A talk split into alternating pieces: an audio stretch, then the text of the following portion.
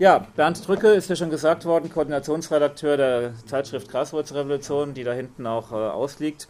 Äh, äh, Autor und Herausgeber mehrerer Bücher. Äh, eines davon eine Dissertation über anarchistische Presse in Deutschland. Das neueste Buch ist Anarchismus hoch 2, ist auch neulich bei einer Lesung, äh, die wir veranstaltet hatten, in, zur Frankfurter Buchmesse vorgestellt worden, ist, äh, liegt auch da hinten aus, sind also vor allem sind also Interviews mit äh, äh Leuten aus der anarchistischen Bewegung.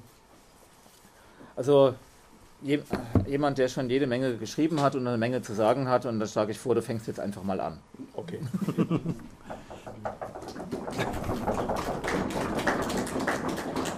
Ja, herzlichen Dank für die Einladung und auch schön, dass so viele, so viele gekommen sind und dass euch das so interessiert. Ja, ich habe ein kleines Problem und zwar hatte ich eigentlich ähm, die, die Folien, ich habe eigentlich Folien gemacht, beziehungsweise habe ich eigentlich schon für Ewigkeiten gemacht, aber äh, sehr viele Folien, die ich eigentlich auflegen wollte auf einen Overhead-Projektor. Jetzt haben wir leider keinen Overhead-Projektor, das heißt, ich würde jetzt ein bisschen improvisieren. Und ich habe so ein paar andere Bilder hier, die ich ähm, aus einem anderen Vortrag, der eigentlich nicht zu dieser Veranstaltung gehört, noch drin habe. Da würde ich ein paar von zeigen. Ansonsten würde ich einfach Freestyle-mäßig äh, drauf losreden. Und wir können dann am besten vielleicht nach einer Stunde oder so in die Diskussion einsteigen und dann auch vielleicht konkrete Utopien äh, real weiter diskutieren und weiterentwickeln. Der Begriff Utopie, den kennt ihr wahrscheinlich, der hat sich abgeleitet von dem Buch Utopia von Thomas Morris aus dem Jahre 1513. Äh, in Utopia hat er, also er hat beschrieben, also Utopia als Insel beschrieben, in der eine ideale Gesellschaft existiert, sozusagen als ähm, ja, Spiegelbild oder konträres Spiegelbild der, der realen damaligen Gesellschaft. Und seitdem ist der Begriff eigentlich immer wieder verwendet worden, teilweise negativ, teilweise positiv, aber eigentlich immer für, in der Regel für eine Gesellschaft, die noch nicht existiert und die einen Idealzustand in der Regel darstellt. Die Veranstaltung heute richtet sich vor allen Dingen auf diese anarchistische Utopie, die ich selber auch vertrete und äh, für die auch die Zeitung Graswurzelrevolution steht. Und ich denke, dass es notwendig ist, da auch noch mal ein bisschen am Anfang in die Geschichte einzusteigen, dass der Anarchie, auch des Begriffs und auch der eigenen Geschichte, weil der Begriff eigentlich regelmäßig immer noch als Chaos und Terror verwendet wird. Ich weiß nicht, ob ihr letzte Woche die Taz am Sonntag, Samstag, Sonntag gelesen habt. Da war tatsächlich auf der Titelseite Zitat des Tages, ein Zitat von Snyder, einem US-amerikanischen Wissenschaftler. Hitler war kein Nationalist, Hitler war kein Staatsmann, Hitler war ein rassistischer Anarchist. Und, oh. Und in dem Interview selber wird er tatsächlich auch als Öko also als Vertreter des Öko-Anarchismus äh, diffamiert. Und also die Taz hat auch in keinster Weise hinterfragt, äh, was das bedeutet. Aber das zeigt eigentlich auch wieder, wie der Begriff Anarchist immer noch als, ja, als äh, Synonym, Synonym für Terror und Chaos verwendet wird und auch zur Diffamierung verwendet wird. Und äh, deshalb ist es, glaube ich, auch notwendig, da auch nochmal historisch einzusteigen und auch, in, ja, auch sich mal die, äh, die Herkunft dieses Begriffs anzugucken. Der ist ja entstanden in der äh, griechischen Antike, also vor 2500 Jahren. Bedeutet also Anarchia ohne Herrschaft. Das war ursprünglich ein komplett neutraler Begriff, der die Zeit zwischen den Wahlen äh, bezeichnete, wenn die alte Regierung nicht mehr im Amt war und die neue noch nicht im Amt.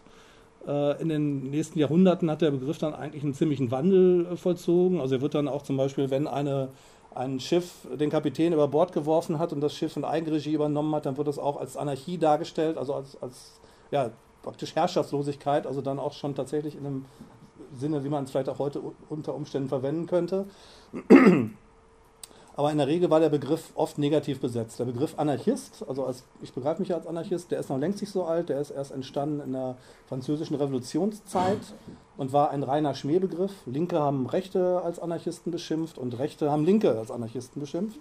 Das hat sich eigentlich erst geändert mit Proudhon, der hat äh, 1840, also ein Frühsozialist und leider ein riesen Arschloch, ein Sexist und äh, Antisemit, muss man sagen. Aber er war trotzdem der erste Mensch, der von sich behauptet hat, ich bin Anarchist und der also auch klar gesagt hat, weil ich eine herrschaftsfreie Gesellschaft will und ähm, das war sozusagen auch eine gewisse Zeitenwende. Das erste Mal, dass sich jemand positiv als Anarchist bezeichnet hat, führte aber nicht dazu, dass sich dann eine anarchistische Bewegung entwickelt hat. Die hat sich eigentlich erst entwickelt mit der Spaltung der ersten Internationalen in den autoritären Flügel um Karl Marx und äh, Friedrich Engels auf der einen Seite und in den antiautoritären Flügel um Michael Bakunin auf der anderen Seite. Der Hauptgrund für die Spaltung dieser ersten Internationalen war eigentlich die Frage, wie man zum Sozialismus kommt. Und äh, die Marxisten waren der Meinung, also Marx und Engels und seine Anhänger waren der Meinung, das geht nur durch die Diktatur, die Diktatur des Proletariats. Und Bakunin hat gesagt, ja, eine Diktatur führt zu nichts anderem als zu Sklaverei, Terror und Ausbeutung und kann nicht zur Freiheit führen, sondern nur zu, zu Sklaverei und Ausbeutung. Und äh, die Diktatur des Proletariats wäre letztlich nichts anderes als die Diktatur einer Partei, einer neuen Elite, also de facto Staatskapitalismus. Im Grunde hat er also 1869 das vorhergesagt, was dann in den sogenannten realsozialistischen Staaten der Sowjetunion und den anderen äh, realsozialistischen Staaten tatsächlich auch passiert ist. Also es war ja dann tatsächlich eine Parteidiktatur, auch eine Form von Staatskapitalismus. Jetzt in Reinkultur heute eigentlich nur noch in Nordkorea. Und das ist, denke ich mal, nicht die Utopie, die wir anstreben. Und äh, was ganz spannend, also was natürlich erstaunlich ist, wie sehr Bakunin das tatsächlich schon vorhergesagt hat und wie sehr er doch recht gehabt hat mit seiner Prognose, dass eben eine Diktatur auch des Proletariats oder der Partei letztlich nichts anderes ist als Sklaverei und Ausbeutung. Ja, äh, die Anarchisten haben sich in der Regel eben als Libertäre bezeichnet, oder libertäre Sozialisten, libertäre Sozialisten, weil der Begriff Anarchist ja eben in der Regel synonym war für Chaos und Terror. Eben auch eine Zeit, es gab eben auch eine Zeit im Anarchismus, äh, wo sozusagen es eine Strömung innerhalb des Anarchismus gab, die die Propaganda der Tat propagiert hat, aber eben nicht eine gewaltfreie Tat, sondern die waren tatsächlich der Meinung, durch das Wegbomben von äh, Königen und Fürsten könnte man die Anarchie herbeibomben. Das war aber wirklich eine ganz winzige Minderheit. Aber natürlich dieses Klischeebild des anarchistischen Bombenlegers kommt dann eben aus dieser Zeit um die Jahrhundertwende, also vor 120 Jahren etwa. Und das war eigentlich nur eine sehr kurze Phase innerhalb des Anarchismus. Ansonsten waren die Anarchisten in der Regel Antimilitaristen. Auch das, ihr kennt das Symbol des zerbrochenen Gewehrs, was auch die DFGVK erfreulicherweise verwendet, aber auch die Zeitschrift Graswurzelrevolution. Das war ein Erkennungssymbol um die Jahrhundertwende von anarchistischen Zeitungen. Äh, der Hauptgrund, warum anarchistische Zeitungen in Deutschland kriminalisiert wurden, war äh, antimilitaristische Agitation, was ja auch sehr naheliegend ist, weil äh, das Deutsche Reich war eine durch und durch militarisierte Gesellschaft. Das heißt, von klein auf wurden die Kinder zu Soldaten erzogen und der deutsche Faschismus lässt sich auch aus dem deutschen Militarismus heraus erklären. Natürlich kann man, wenn man Kinder von klein auf zu Untertanen erzieht, äh, hat man willige Soldaten, hat man eben autoritäre Charaktere, die sich dann eben ja, auch zu Faschisten entwickeln können. Deshalb denke ich mal, ein Teil der deutschen Geschichte ist so, so auch zu erklären. Im Deutschen Reich war es so, dass, ähm, ja, die erste Zeitung habe ich jetzt hier nicht liegen, äh, die im Grunde durch die Sozialistengesetze die meisten anarchistischen Zeitungen äh, nicht mehr erscheinen konnten. Das führte, und auch die, überhaupt die sozialdemokratischen und sozialistischen Zeitungen die gingen alle ins Ausland und äh, zum Beispiel in Chicago gab es über 20 anarchistische deutschsprachige Zeitungen und äh, die wurden dann zum Teil äh, als ja, getarnt ins Reichsgebiet geschmuggelt und dann unter der Hand illegal gelesen in der Zeit. Und nachdem die Sozialistengesetze aufgehoben waren, 1890, haben sich dann im Deutschen Reich auch eigenständige anarchistische Zeitungen gebildet. Das waren meistens Zeitungen von Lo Lokalisten. Lokalisten waren basisdemokratische, anarchistische Gewerkschaftsaktivisten, die also keine hierarchischen Gewerkschaften haben wollten. Wir sind ja hier im DGB-Gebäude, also keine Gewerkschaft wie den DGB, sondern eine Gewerkschaft von unten nach oben aufgebaut. Die Idee war, durch den Generalstreik die Anarchie bzw. den freiheitlichen Sozialismus zu erreichen. Und äh, auf diese Bewegung komme ich auch gleich nochmal genauer zu sprechen. Es gab vor dem Ersten Weltkrieg in Deutschland etwa 10.000 äh, organisierte äh, Anarchosyndikalisten bzw. Lokalisten, so wie sie sich vorher genannt haben. Die wurden aus der SPD äh, ausgeschlossen, weil sie eben ihnen zu linksradikal waren, also schon vor äh, über 120 Jahren. Und das war aber vielleicht im Nachhinein gar nicht so schlecht, weil sich dadurch dann natürlich die anarchistische Bewegung, die eben ursprünglich auch zum Teil abgespalten war, dann von der Sozialdemokratie oder Teil dieser Sozialdemokratie war, sich auch eigenständiger entwickeln konnte. Eine ganz großartige Zeitung war der Sozialist, die zeitweise eben auch von Gustav Landauer herausgegeben wurde. Gustav Landauer war auch einer der bedeutendsten deutschen Anarchisten ist 1918, äh, war er beteiligt an der Münchner Räterepublik und ist danach bestialisch ermordet worden von äh, ja, faschistischen Freikorps. Soldaten und äh, war ein Grunde ein ja, Antimilitaristen, gewaltfreier Anarchist, auch eine ganz wichtige Person, auf die sich die Zeitung Graswurzelrevolution auch heute immer noch bezieht. Und die Zeitungen, die er gemacht hat, waren von der Auflage um so zwei, etwa ja, 500 bis 3000, also keine große Auflage. Aber das hat nichts zu sagen, denke ich, weil die Auflage äh, auch nicht so viel über die Bedeutung aussagt. Weil die Zeitungen wurden in der Regel auch immer von Hand zu Hand weitergegeben und es waren Gruppen, die dann verschiedene, also eine Ausgabe hatten, dann gelesen haben und so weiter. Es waren ganz großartige Publikationen. Aber vor allen Dingen waren sie ja auch inhaltlich total spannend. Also hier Leo Tolstoys Rede gegen den Krieg Leo Tolstoi selber hat sich nicht als Anarchist bezeichnet, aber er gilt als Vertreter des christlichen äh, Anarchismus, also so die erste freie Schule, die er gegründet hatte, Jasnaya Poljana, die wurde wegen Anarchie verboten in Russland äh, 1861, also vor Ewigkeiten eigentlich, also sehr, sehr, sehr, sehr lange her. Aber es war sozusagen schon der Prototyp für die freien Schulen, die es dann äh, in Spanien und in vielen anderen Ländern der Welt auch gegeben hat. Auch in Deutschland gab es eine freie Schulbewegung. Summerhill zum Beispiel ist 1923 äh, in Dresden gegründet worden. Eigentlich auch aus dieser anarchistischen äh, freie Schulbewegung, die sich nach dem Ersten Weltkrieg gegründet hat. Genau, im Ersten Weltkrieg, äh, da kann man sagen, war die Situation der Anarchisten katastrophal. Die Geheimdienste hatten äh, sogenannte Anarchistenlisten, die sie dann an die Offiziere weitergegeben haben. Das heißt, anarchistische Männer, die äh, äh, zum Militär gezogen wurden, wurden in der Regel als Kanonenfutter in die ersten Reihen gestellt. Und die äh, Mitgliederrundbriefe der, der anarchistischen Organisation, die es 1914, 15 noch gab, da, waren eigentlich dann voll mit, ja, mit den Listen der getöteten äh, Mitglieder.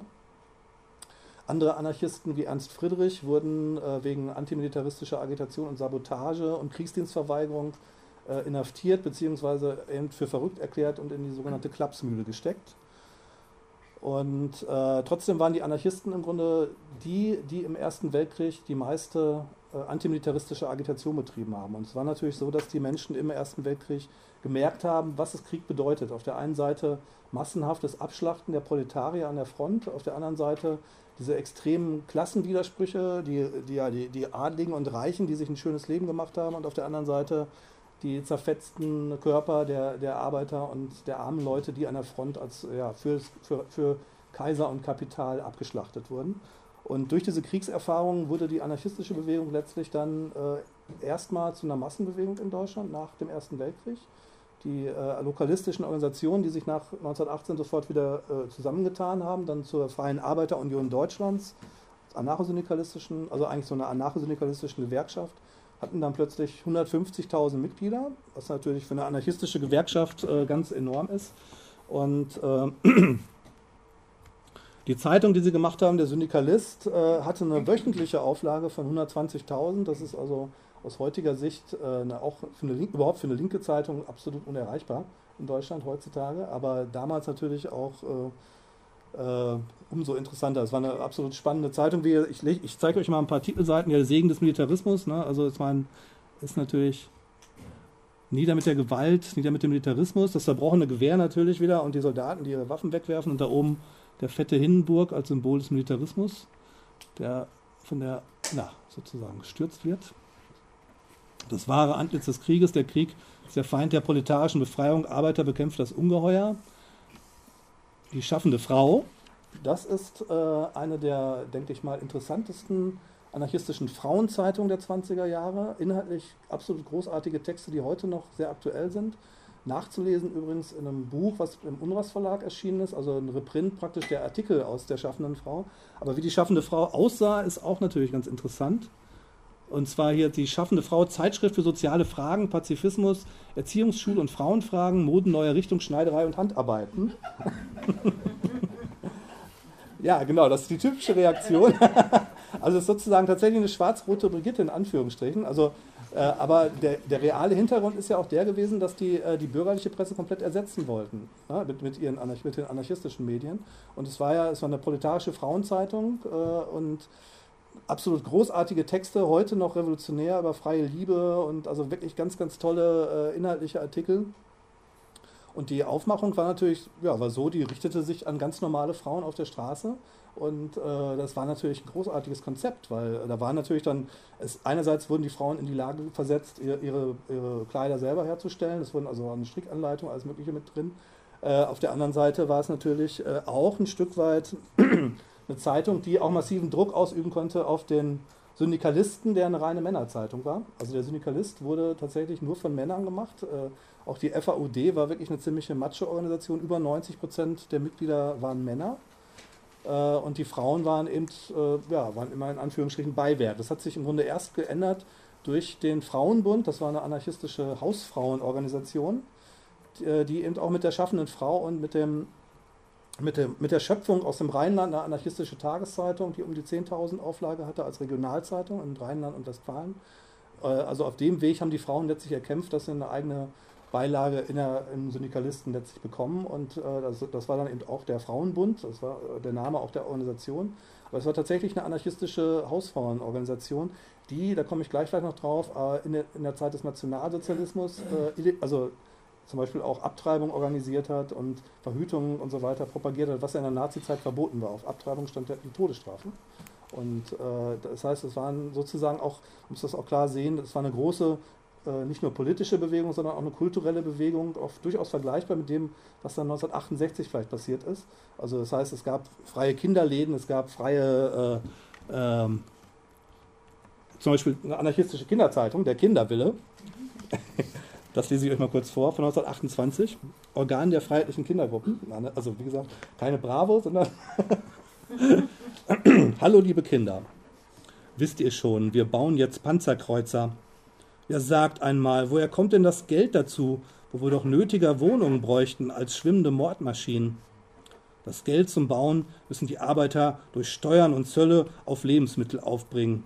Erst muss der Arbeiter das Geld aufbringen, dann beutet ihn der Unternehmer mit seinen sauer verdienten und abgehungerten Steuergroschen aus. Und schließlich wird er noch mit denselben Mordwaffen, die sie selber bauten, umgebracht. Ist das nicht ein herrlicher Fortschritt im 20. Jahrhundert? Religion tut Not, ein wahres Geschichtchen. Tante Annie ist zu Besuch gekommen und lässt es sich angelegen sein, den fünfjährigen Bubi in die biblischen Geschichten einzuführen, denn sie glaubt, dass seine religiöse Erziehung vernachlässigt sei. So liest sie ihm eines Tages von der Hochzeit zu Kanaa vor. Und Jesus sprach zu seiner Mutter: Weib, was habe ich mit dir zu schaffen? Meine Stunde ist noch nicht gekommen. Worauf Bubi in strahlender Bewunderung herausplatzt: Au Mensch, der war aber frech, was? Liebe Kinder, solltet ihr den Inhalt nicht verstanden haben, so schreibt an die Redaktion.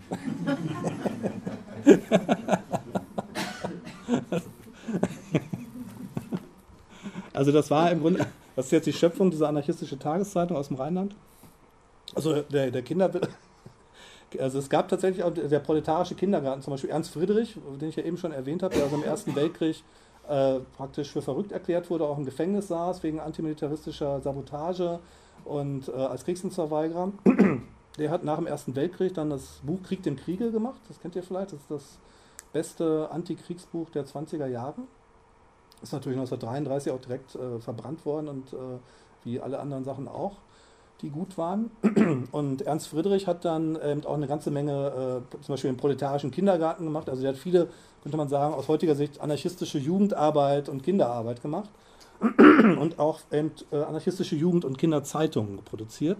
Zum Beispiel die Freie Jugend, ähm, Sonnenwende, Weltenwende. Ja, das ist, sieht auf den ersten Blick auch erstmal komisch aus, weil dann denkt, Sonnenwende, diese Sonnenwendfeiern, das haben die Nazis dann ja auch gemacht. Die Nazis waren gar nicht so doof. Also die haben sich tatsächlich viele Sachen, die ursprünglich in, den, in, der, ja, in der proletarischen Bewegung, in der, in der linksradikalen Bewegung verbreitet waren, wie zum Beispiel diese Sonnenwendfeiern, die haben die sich praktisch annektiert, genau wie der Name Nationalsozialismus ja im Grunde natürlich auch der Versuch war, auch sozusagen ja, Leute, die sich als sozialistisch verstanden, in die nationalsozialistische Bewegung sozusagen reinzuholen. Und äh, das war aber eben eigentlich ursprünglich ein linkes, ein rein linkes Symbol. Das zerbrochene Gewehr haben die Nazis nicht okkupiert, das passte nun gar nicht in ihr Konzept. aber das, was sie übernehmen konnten, haben sie natürlich versucht auch zu übernehmen. Genau, das ist also die Freie Jugend, auch eine anarchistische Jugendzeitung von den jungen Anarchisten. Äh, die jungen Anarchisten gegen Militarismus, Kirche, Staatsschule, gegen jede Autorität, wirtschaftliche und geistige Knechtschaft, für den konsequenten Antimilitarismus, Atheismus, Freiheit in Erziehung und Bildung, für eine freiheitlich-sozialistische, anarchistische Gesellschaft. Ja, also das, äh, die, jungen Anarchisten selber, muss man auch sagen, waren auch nochmal ein ganz eigenständiger Teil. Also was ich eben erzählt habe mit den 150.000 Mitgliedern in der FAUD, das war halt diese große Gewerkschaft.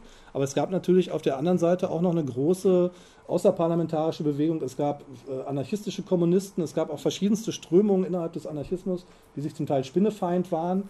Es gab aber eben auch diese große anarchistische Jugend- und Kinderbewegung. Und äh, das ist, denke ich mal, was, was komplett ausradiert wurde, das Wissen darüber. Und das habe ich, äh, ja, da gibt es eigentlich Material zu. Ich habe halt, wie gesagt, diese Doktorarbeit dazu geschrieben, aber das, die beschränkt sich eigentlich hauptsächlich auf die Zeit 1985 bis 1995. Aber im Rahmen der Forschungsarbeit habe ich unglaublich viel Material aufgetan und da sind einfach echte Schätze, die äh, zum großen Teil auch noch gehoben werden müssen und die auch nochmal genauer gehoben werden müssten. Krieg den Kriege, das zieht sich natürlich durchgängig durch. Ja, achso, da haben wir es ja das Buch, genau, das ist es, Krieg den Kriege. Naja, Ernst Friedrich ist natürlich dann 33 hat, er, er, hat auch das Antikriegsmuseum in Berlin gegründet in den 20er Jahren und ähm, die, die Anarchisten mussten dann natürlich 33 äh, das Land verlassen. Also äh, Ernst Friedrich ist nach Belgien gegangen und dann nach Frankreich. Äh, das, ähm, ja, das Museum wurde natürlich zerstört und von den Nazis und vieles andere auch.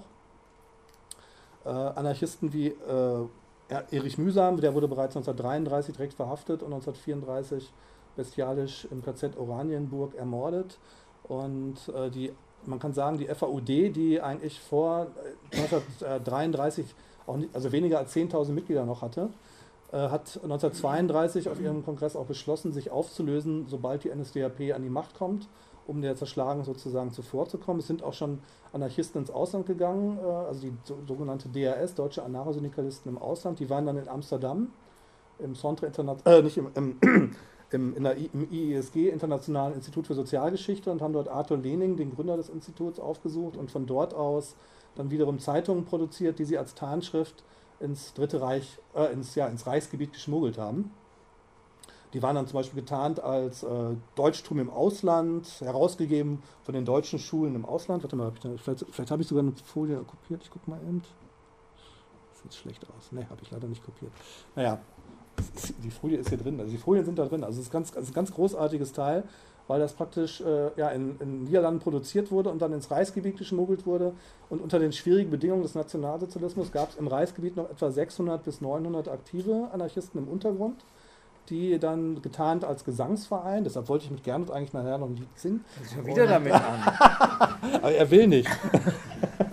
Ja, da ist noch ein Stuhl. Und, äh, ja, und als Schachverein in der Regel ähm, getarnt, äh, in dem Zusammenhang dann ähm, ja, diese Zeitungen, die, die aus, dem, äh, aus dem Ausland eingeschmuggelt wurden, dann unter der Hand gelesen haben. Die waren also oft wirklich sehr fantasievoll.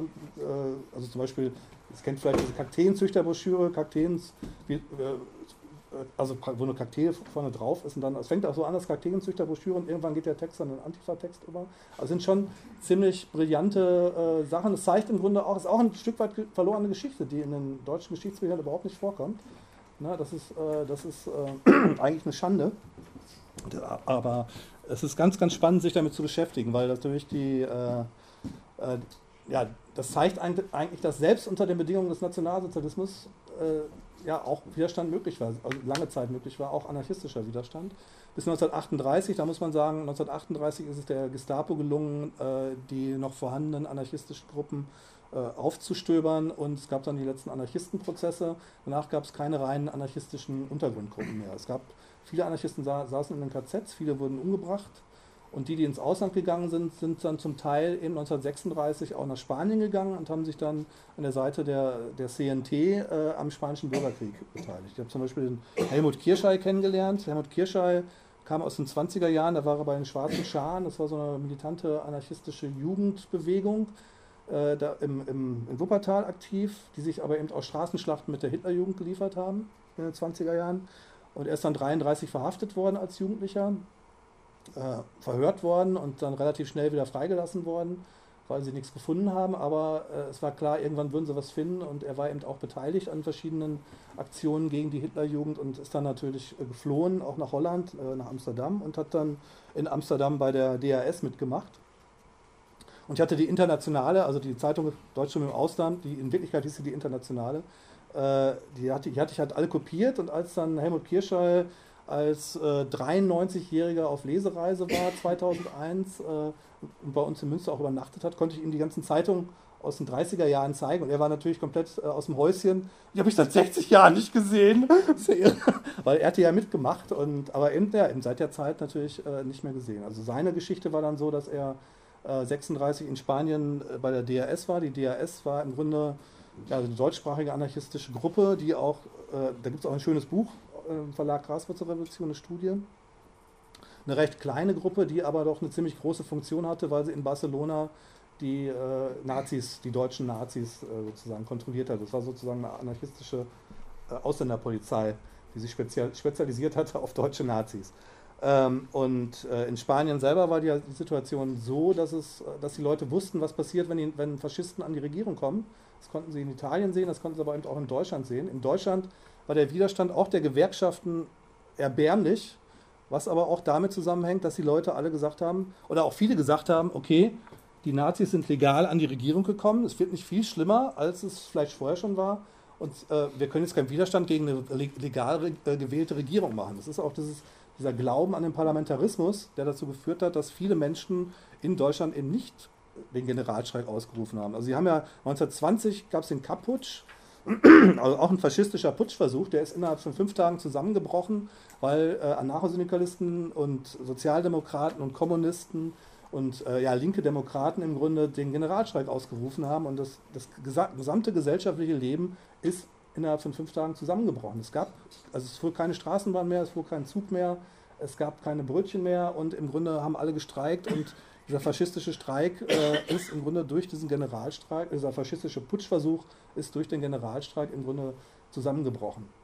1933 war immer noch die größte linke äh, Gewerkschaftsbewegung in ganz Europa in Deutschland. Trotzdem gab es keinen Generalstreik, trotzdem sind die Leute nicht auf die Straße, also haben die Leute keinen massenhaften Widerstand gemacht. Und da muss man sich natürlich auch fragen, woran lag das? Es lag auch daran, an, den, an dem Glauben an diesen Parlamentarismus, weil sie geglaubt haben, wir sind legal an die Regierung gekommen, jetzt können wir nicht, weil sie legal, wir haben auch gewählt, jetzt können wir nicht äh, gegen diese Regierung aufstehen, das geht nicht. Und natürlich sind sie dann auch ganz schnell in Konzentrationslager eingesperrt worden und verhaftet worden. Aber auch die FAUD hat 1932 gedacht, es wird nicht viel schlimmer, es ist sowieso schon schlimm. Und wenn die NSDAP drankommt, wird es nicht viel schlimmer, als es vorher schon war. Das ist, das ist natürlich ein historischer Irrtum gewesen, muss man sagen. Und man muss natürlich auch daraus seine Konsequenzen ziehen, dass man auch einer gewählten Regierung, äh, wenn sie Scheiße baut, ordentlich auf die Füße tritt oder, in, äh, oder woanders hin. ja, aber ich fange mal, ich, ich, bin, ich bin immer noch ein bisschen im geschichtlichen Teil. Äh, der Zweite Weltkrieg war im Grunde, oder sagen wir mal so, die zwölf Jahre Nationalsozialismus haben in Deutschland den Anarchismus im wahrsten Sinne des Wortes ausradiert. Und zwar nicht nur die Menschen, sondern auch die Erinnerung daran.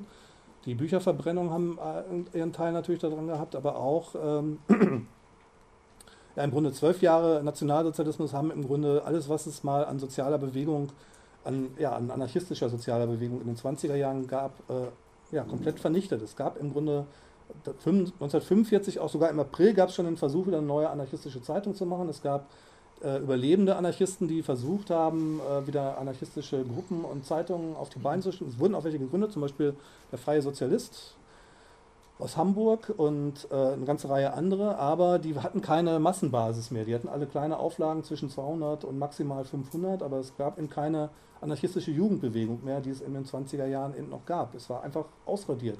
Und dieses Wissen darum ist im Grunde erst ab 1968 wieder, wieder erarbeitet worden, muss man sagen. Und lang, es ist noch nicht, längst noch nicht komplett erarbeitet worden. Es ist eigentlich nur unsere Aufgabe, da viel mehr zu forschen und da viel mehr äh, Material aufzutun und sich das anzugucken, was gab es an Bewegungen, weil das in den offiziellen Geschichtsbüchern einfach, ja, es, wird, es kommt nicht vor, es wird einfach verschwiegen, das muss man ganz klar sagen.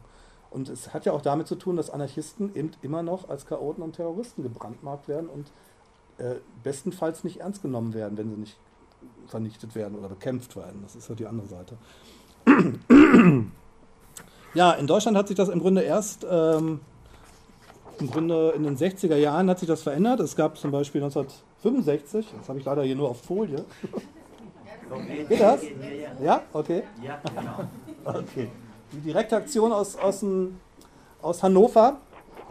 Ähm, ist eine ganz großartige Zeitung gewesen. Die ist von, unter anderem von Wolfgang Zucht mitgegründet worden im April 1965. Wolfgang Zucht ist vor einigen Wochen gestorben. Das ist der älteste bei uns im Herausgeberkreis gewesen von der Graswurzelrevolution mit 86 gestorben. Äh, findet auch in der Zeitung auch einen Nachruf oder mehrere Nachrufe und Trauerreden zu Wolfgang. Und Wolfgang hat ähm, zusammen mit anderen Kriegsdienstverweigerern und Anarchisten diese direkte Aktion als Zeitung für Gewaltfreiheit und Anarchismus äh, 1965 in Hannover gegründet. Das ist die Vorläuferzeitung der Graswurzelrevolution gewesen. Meiner Meinung nach sind die 13 Exemplare besser als die ersten Ausgaben der Graswurzelrevolution, auch wenn Wolfgang Herter das nicht gerne hört. Aber äh, die Zeitung war schon natürlich, ein, äh, könnte, könnte, man sagen, äh, was völlig Neues, weil es eben von jungen Anarchisten gemacht wurde, damals noch jungen Anarchisten.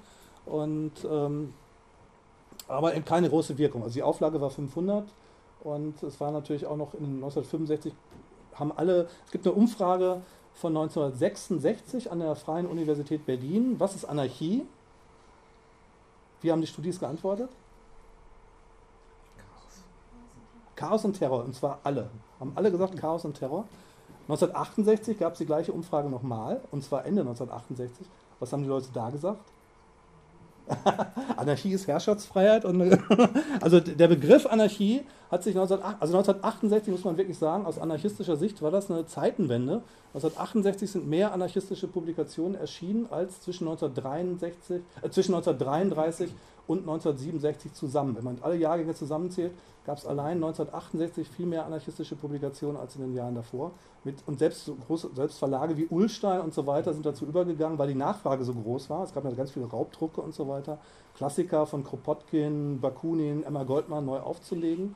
Und ähm, der Anarchismus war dann in der anarchistischen Bewegung, also in, der, in den neuen sozialen Bewegungen, in der außerparlamentarischen Oppositionsbewegung, ein ganz wichtiger Aspekt natürlich auch der, der, der, der neue Marxismus und so weiter. Also im Grunde gab es, könnte man sagen, einen, äh, den Neo-Anarchismus, so wird das wissenschaftlicher ausgedrückt.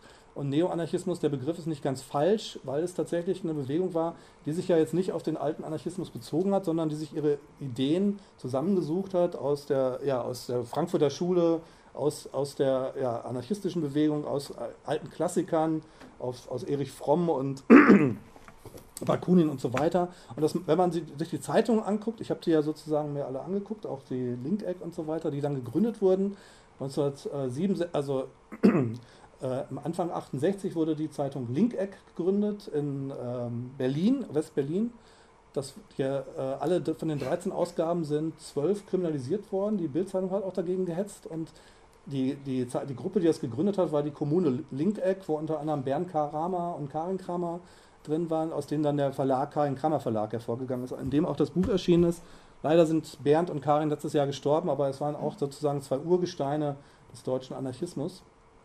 Und äh, die haben im Grunde die erste neo-anarchistische Zeitung in Deutschland gegründet, in Westberlin. Und die war tatsächlich, ja, man könnte sagen, paradigmatisch, weil die Zeitungen, die dann gegründet wurden, waren alle ziemlich schrill und militant und äh, also ein sehr dadaistisch inspiriertes Layout.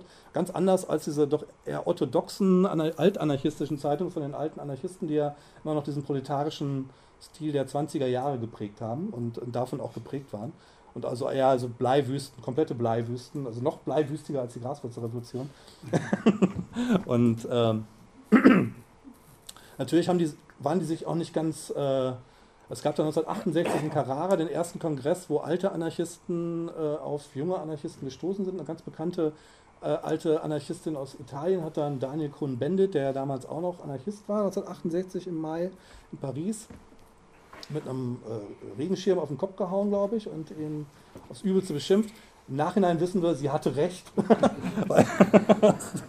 Daniel also,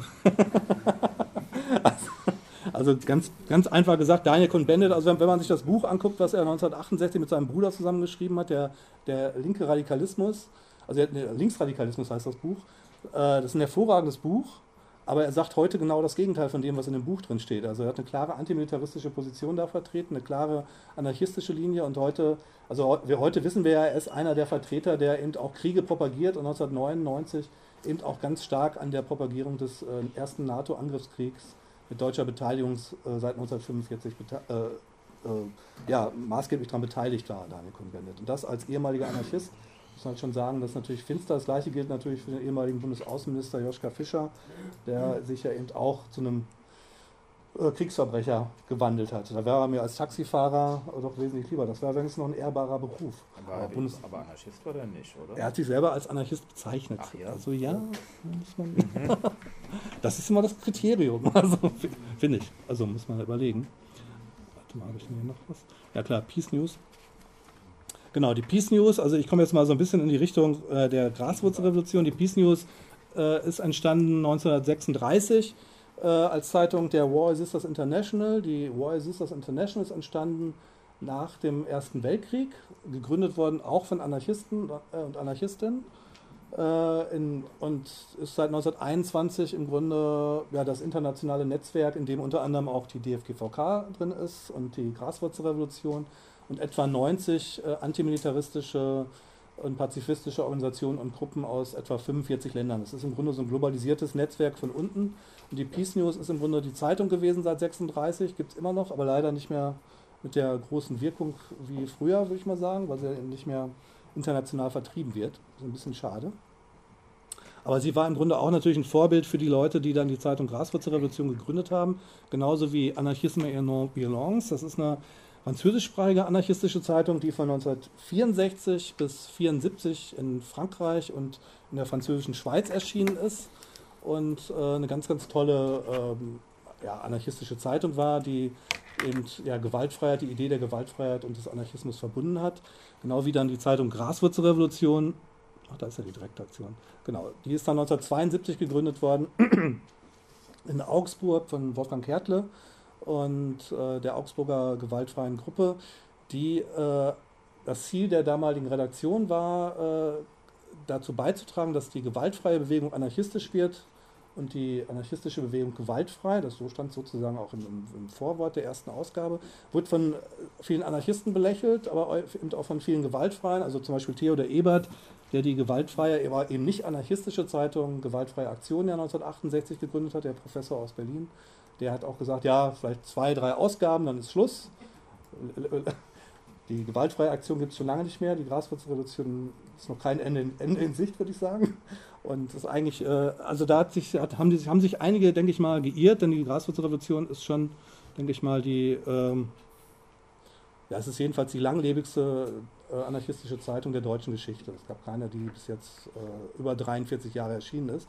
Aber das ist eigentlich doch wenn man es international vergleicht, auch äh, dem deutschen Faschismus natürlich geschuldet. Ne? Also in Frankreich zum Beispiel Le Monde Libertaire, die anarchistische Wochenzeitung, die ist als anarchistische Tageszeitung äh, 1886 gegründet worden und dann erscheint seit 1948 nur noch als Wochenzeitung aber hat natürlich eine ganz andere, noch viel, viel längere Tradition als die anarchistischen Zeitungen hier. Oder auch die, die Freedom, die ja leider jetzt eingestellt wurde letztes Jahr, die auch schon in den 30er Jahren gegründet wurde äh, in, in, England und ähm, auch sich bezogen hat auf die Freedom, die auch in den 1870er Jahren schon erschienen ist. Also sich auch nochmal eine viel längere Tradition gestellt hat. In Deutschland ist es ja leider so, es gibt die, die direkte Aktion von, den, von der FAU, die erscheint seit 1977 und es gibt den Schwarzen Faden nicht mehr. Das war auch eine der wichtigsten anarchistischen Zeitungen in Deutschland äh, von 1980 bis, 19, äh, bis 2004. Und im Grunde gibt es heute die direkte Aktion, die Graswurzelrevolution, die Kontraste würde ich noch mit dazu rechnen und einige kleine Zeitungen. Aber ansonsten gibt es nicht mehr so die Masse an anarchistischen Publikationen. Das hängt ein bisschen mit dem Internet zusammen. Also als ich meine Doktorarbeit geschrieben hatte, gab es das Problem nicht. Also für den Zeitraum 1985 äh, bis 95 habe ich sage und schreibe über 500 verschiedene Periodika gefunden. Die, also ein, ein Periodikum ist die Graswurzelrevolution zum Beispiel, also 500 verschiedene heißt 500 verschiedene äh, Zeitungen, die dann auch mindestens ein oder zwei, dreimal erschienen sind, einige auch wesentlich häufiger.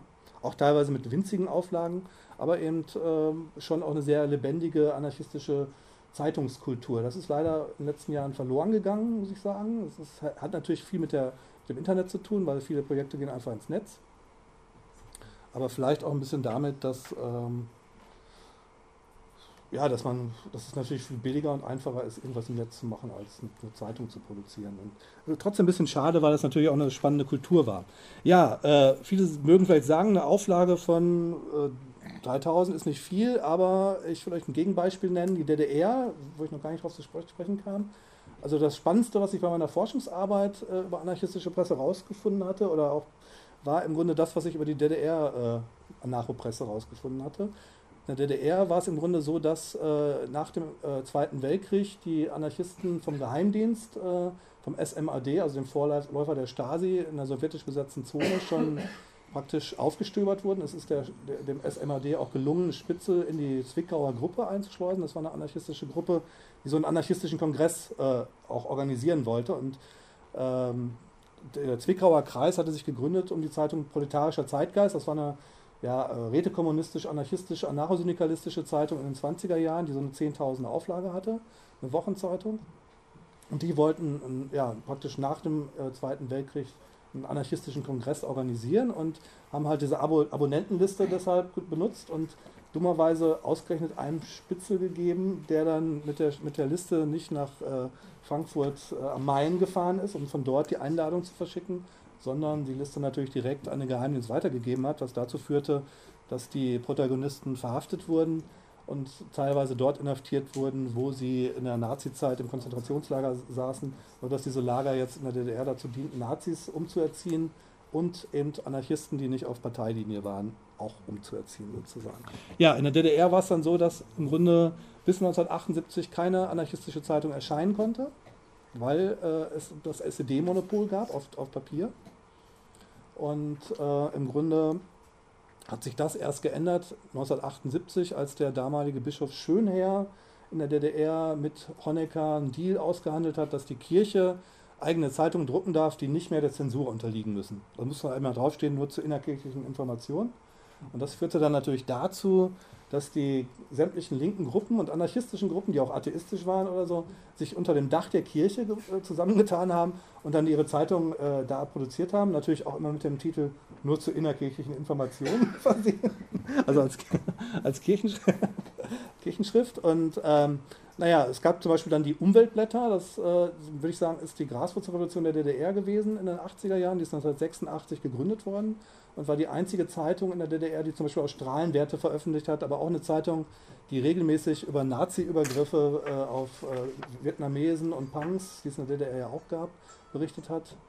Also praktisch ein Tabuthema, was in der DDR offiziell gar nicht existierte. Laut DDR oder offizieller DDR gab es keine Nazis in der DDR, die gab es aber damals auch schon. Es war natürlich ein autoritäres Regime und natürlich züchtet ein autoritäres Regime auch Faschisten heran zum Teil. Also es gab es natürlich auch ein faschistisches Problem schon vor der Wende. Naja, und äh, eben auch ja, im Grunde ein Sprachrohr für verschiedene kleine Gruppen in der ganzen DDR war. Auflage 500 bis 600, also eigentlich eine winzige Auflage. Aber die Stasi hat sich doch äh, hat das nicht gerne gesehen und hat dann in der Umweltbibliothek aus Berlin, wo die Zeitung gedruckt wurde, eine Razzia gemacht, alle angetroffenen Redaktionsmitglieder verhaftet, äh, die Materialien beschlagnahmt. Also das gab halt noch ein Archiv, die Umweltbibliothek, mit der ich damals auch, ich habe damals im Umweltzentrum in Münster gearbeitet und wir haben also einen regen Austausch mit der Umweltbibliothek in Ostberlin damals gemacht. Und deshalb kenne ich die Leute zum Teil auch persönlich. Und äh, es war dann so, dass die ähm, ja, im Grunde die gesamte Redaktion verhaftet wurde und alles Material und auch diese Matrizenabzugmaschinen, auf denen die Zeitung produziert wurde, äh, beschlagnahmt wurden. Und es sah erstmal so aus, ob das jetzt das Ende wäre der Umweltblätter. Dann gab es aber DDR-weit auch Proteste und im Westen wurde dann über diese Proteste berichtet und unter dem Motto, ja, wie kann jetzt diese kleine Ökoszene da in der DDR aufgerollt werden, wo doch Franz Josef Strauß jetzt gerade mit Honecker diesen Milliardenkredit vereinbart hat. Und also Franz Josef Strauß, der bayerische Ministerpräsident, hatte damals mit Honecker verhandelt und die Bundesrepublik Deutschland hat ja doch damals schon sehr klamm DDR 1987 dann diesen Milliardenkredit gewährt. Und der stand jetzt plötzlich zur Disposition, weil in der DDR die kleine äh, Anarchoszene aufgerollt wird. Und äh, was machte Honecker? Honecker hat dann höchstpersönlich erwirkt, dass alle verhafteten Redaktionsmitglieder freigelassen werden, dass alle Materialien zurückgegeben werden und dass die Zeitung weiter produziert werden durfte. Das war also ein Riesenerfolg der Oppositionsbewegung und zwar im Grunde der Anfang vom Ende der DDR, könnte man auch sagen, weil die Leute natürlich jetzt auch viel mutiger geworden sind. Also dadurch wird dann praktisch in jeder kleinen Stadt wurde eine eigene äh, Szenezeitung gegründet in jeder Stadt wurde dann versucht, eine gelebte Utopie in die Gegenwart äh, zu transferieren, nämlich einen freiheitlichen Sozialismus auf dem Boden der DDR zu realisieren. Gelebte Utopie, sehe ich gerade, in der Gegenwart. Ist doch alles gelebte Utopie.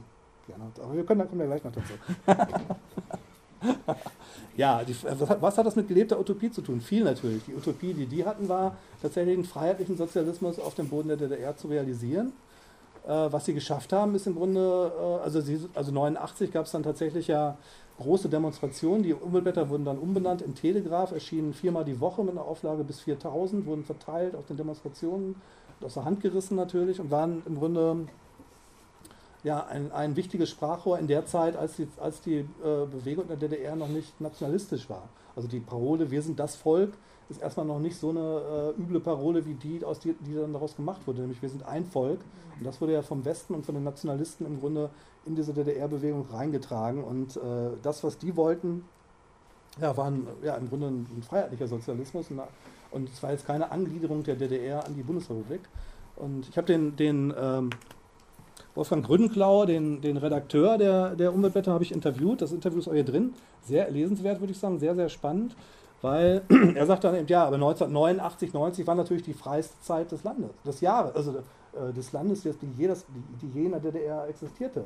Also 1989, 90 war die DDR de facto nicht mehr als Staat existent, also die, die die, äh, die, Machthaber waren im Grunde entmachtet. Es gab plötzlich die Möglichkeit, Freiräume, Freiräume zu entwickeln und Utopie tatsächlich zu leben. Es gab 130 besetzte Häuser allein in Ostberlin, 3000 Menschen, die allein in Ostberlin in besetzten Häusern gelebt haben. Und in jeder größeren Stadt gab es besetzte Häuser. Es wird, wurden freie Schulen gegründet. Die Freie Schule Leipzig wird im Sommer 1990 noch äh, von der Oppositionsszene legalisiert, ohne Konzept. Also auch wirklich so als anarchistisches Schulkonzept eigentlich.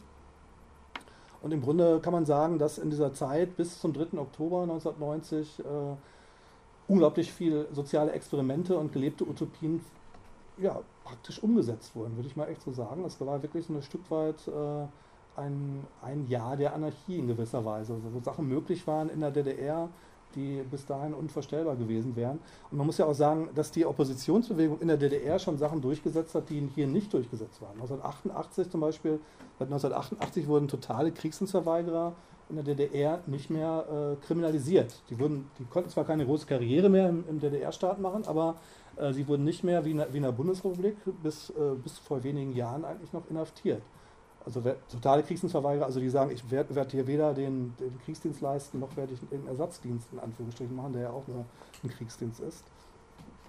Und die wurden in der Bundesrepublik Deutschland kriminalisiert und äh, in, der, Regel auch sogar inhaftiert, aber in der DDR war das ab 88 nicht mehr der Fall. Das heißt, im Grunde hat diese kleine Oppositionsszene schon eine ganze Menge an sozialen Errungenschaften durchgesetzt, bevor die Wende kam.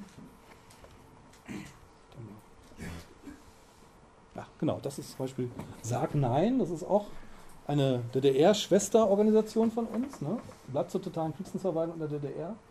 Und ähm, ja, winzige Auflage natürlich, aber große Wirkung, würde ich sagen. Also schon gesellschaftlich als gelebte Utopie durchaus so zu bezeichnen, würde ich mal sagen. Und ja, ich würde sagen, wie spät haben wir es? Ach, wir können gerne gleich schon in die Diskussion einsteigen. Ich würde euch aber gerne noch einen kleinen Satz äh, um die Ohren hauen. Und zwar, gelebte Utopie heißt ja eben nicht nur, dass man versucht, äh, eine ideale Gesellschaftsform schon zu erreichen, sondern man muss natürlich auf der anderen Seite auch gegen die andere Seite kämpfen. Und da gibt es natürlich meiner Meinung nach äh, auch aus Bewegungsperspektive doch durchaus Sachen, die wir, wo wir sagen können, das haben wir ganz gut hingekriegt. Zum Beispiel, wenn du dir anguckst, dass in der Bundesrepublik äh, in den 70er Jahren bis zu 200 Atomkraftwerke gebaut werden sollen, da muss man sagen, durch den massiven Widerstand der Bevölkerung ist es tatsächlich auch gelungen, einen großen Teil dieser Atommafia-Projekte nicht in, äh, in, die Tat umsetzen. Also das ist natürlich, es gibt immer noch viel zu viel Atom, es gibt keinen Atomausstieg, es gibt immer noch Atomkraftwerke, aber durch, ohne diesen Widerstand aus der Bevölkerung hätte es auch nicht, ähm, ja, diesen aus, Ausstiegsbeschluss sowieso nicht gegeben, aber es, wir hätten heute wahrscheinlich so viele Atomkraftwerke wie jetzt in Frankreich oder, oder vielleicht tatsächlich 200, also noch mehr. Und das wäre natürlich das absolute Horrorszenario. Auf der anderen Seite, ich meine, ich weiß nicht, ob, ob, das, ob die Geschichte so bekannt ist. Ich meine zum Beispiel die Wiederaufbereitungsanlage, also die große Plutoniumfabrik, im Grunde das Projekt der Atommafia, muss man ja sagen. Die sollte ja zunächst durchgesetzt werden in Gorleben, also in Niedersachsen, von dem Vater der heutigen, äh, Verteidigungsministerin von der Leyen, also von Albrecht, der CDU-Ministerpräsident von Niedersachsen. Und äh, der hat da, muss, also es gab dann aber massiven Widerstand. Es gab ein Hüttendorf mit über 3000 Leuten, die Republik Freies Wendland. Und ähm, ja, im Grunde der, die Bevölkerung in Niedersachsen hat äh, im Grunde verhindert, dass die Atomfabrik, also die WAA, gebaut werden konnte in äh, Niedersachsen. Der CDU-Ministerpräsident hat dann eingeräumt, wir können die Wiederaufbereitungsanlage bei uns in Niedersachsen nicht durchsetzen. Daraufhin hat der bayerische Ministerpräsident Franz Josef Strauß, CSU, gesagt, ja, kein Problem. Das machen wir bei uns in Wackersdorf.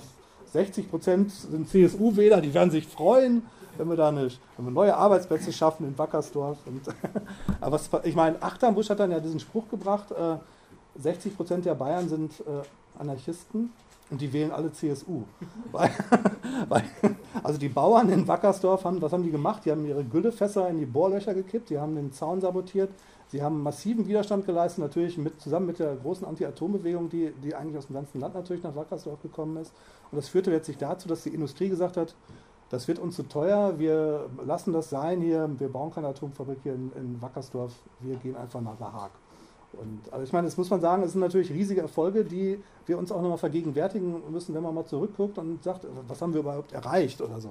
Also ich habe ja hier einen Text gekriegt, der, äh, der, mit dem die Veranstaltung angekündigt werden sollte, den ich echt scheiße fand, weil das war so ein, Lieder, so ein, Ab, so ein äh, Abgesang auf die sozialen Bewegungen. Den will ich halt so gar nicht sehen. Soziale Bewegungen sind, können sich immer wieder neu äh, regenerieren, können wieder neu erwachsen und auch stärker werden. Und das Gleiche gilt auch für äh, anarchistische Bewegungen, können natürlich, sind vielleicht jetzt nicht so äh, gesellschaftlich relevant, die werden immer noch als Chaoten und Terroristen gesehen, aber man kann halt ruhig daran arbeiten, dass das eben auch ernster genommen wird und dass wir als gesellschaftliche Kraft da auch was verändern können von uns und ja, die Utopie tatsächlich leben. Und äh, was heißt das, die Utopie leben? Das heißt natürlich auch im Alltag sein Leben zu verändern. Das heißt, dass man versucht, selbst organisiert zu wohnen, selbst, also das, ne, dass man äh, auch versucht, zum Beispiel durch, durch das Mietshäuser-Syndikat oder so, äh, dem, dem, ja, dem Kapitalmarkt auch Kapital zu entziehen, indem man praktisch ja, selbstorganisierte Häuser auf die Beine stellt, selbstorganisiert arbeitet, vielleicht auch so ein Projekt A in die, in die Tat umsetzt. Ich weiß nicht, kennt ihr die Idee mit dem Projekt A von Horst Stowasser? Ja. Ja, das ist eigentlich eine brillante Idee gewesen von Stowasser, ist leider nie so richtig, kann man sagen, nicht so richtig umgesetzt worden. Die Idee ist eigentlich, dass man so verschiedene Doppelprojekte macht äh, in einer Kleinstadt, also es ist ein, ein Kleinstadtprojekt, dass man eine Kleinstadt peu à peu übernimmt, aus, äh, in Anführungsstrichen.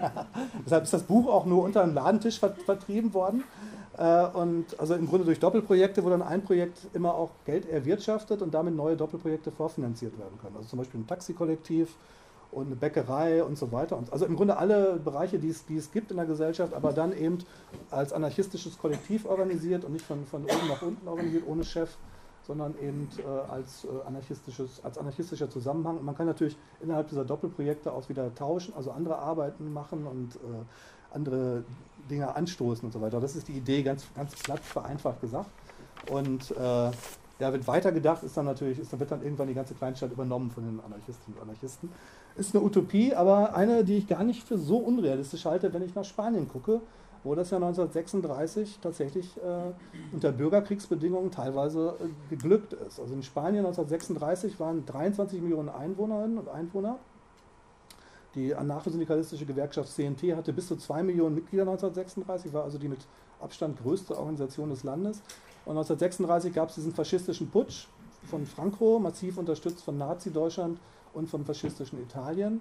Und was haben die Menschen gemacht? Sie haben gesehen, was ist in Deutschland passiert. Äh, wir gehen jetzt auf die Barrikaden. Sie haben Barrikaden gebaut, sie haben äh, die, die Kasernen, zum Beispiel in Barcelona wurde die, die, äh, die Kaserne belagert und die Soldaten wurden so lange belagert, bis, bis sie aus der Kaserne rausgegangen sind und sich dem, dem Aufstand angeschlossen haben. Das heißt, es, es gab wirklich dann massenhaft ähm, zivilen Ungehorsam und massenhaften Widerstand gegen die Faschisten.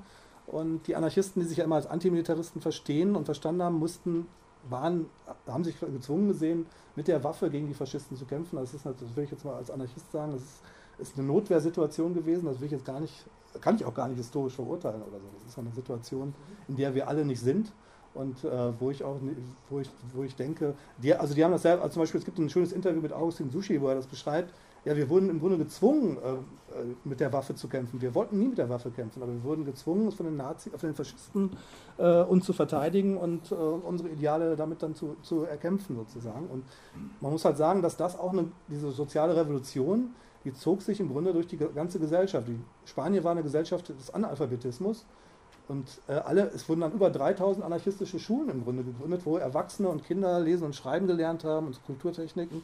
Es gab zigtausende von Zeitungen und Projekten und es war im Grunde ähm, unter schwierigsten Bedingungen im Grunde der Versuch, eine gelebte Utopie tatsächlich in die Tat umzusetzen, könnte, könnte ich, würde, würde ich sagen. Natürlich gab es auch die Schattenseiten.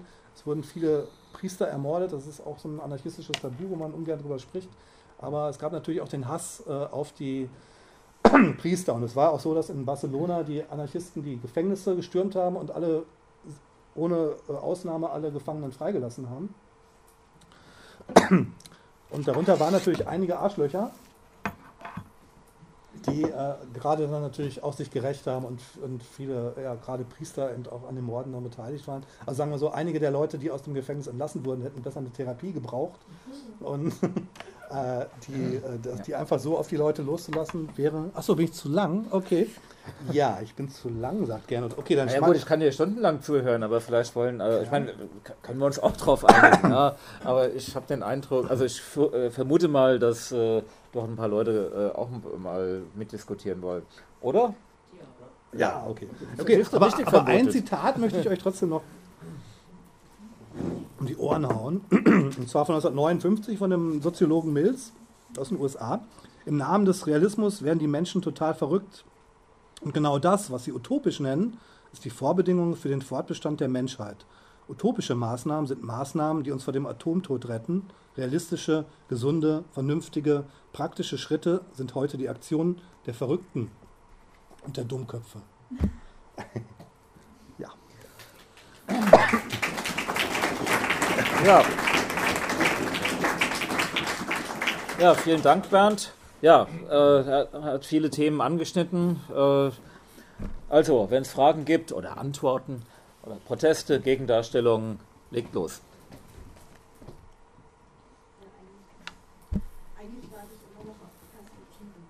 Die Perspektiven? Ja. mhm.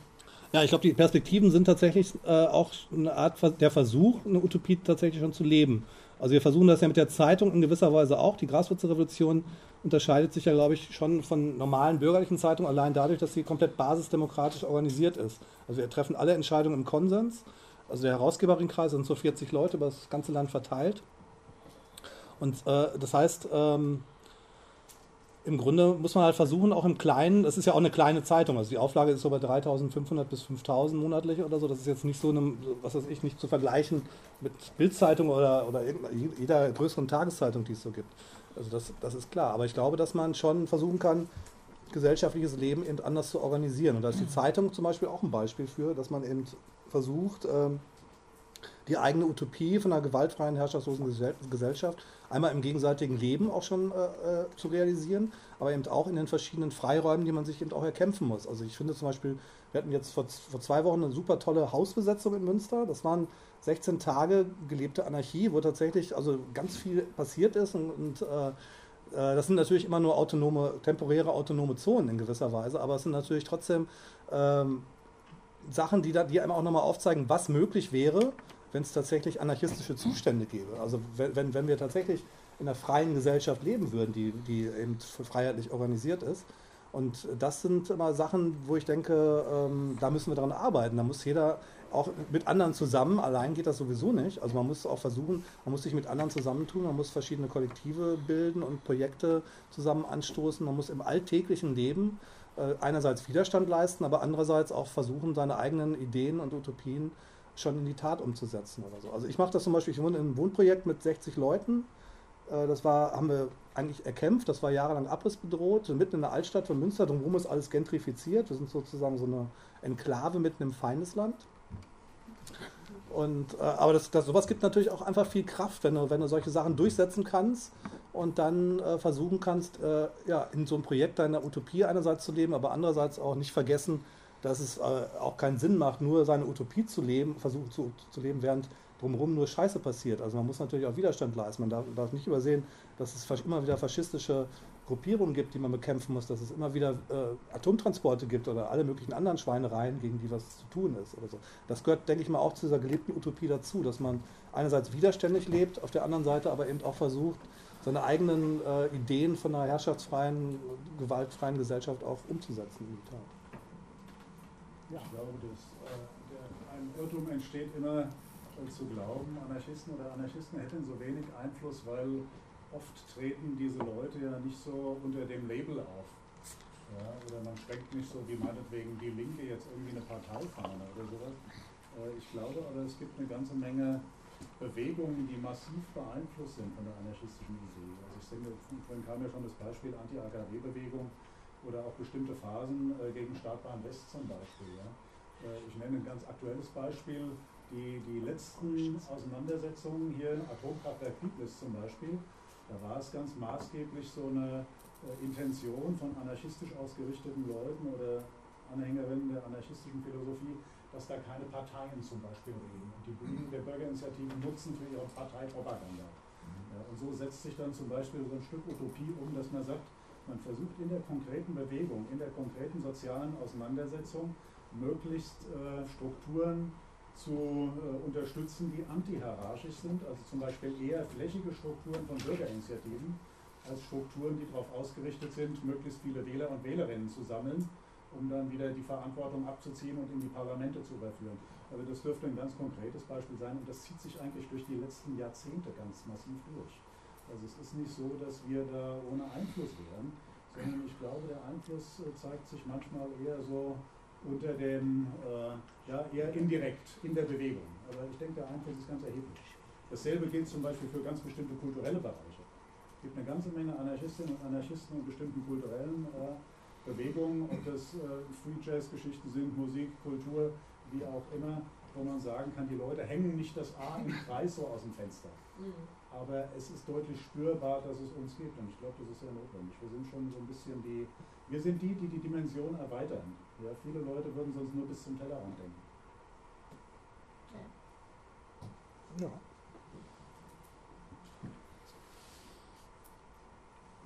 Ja.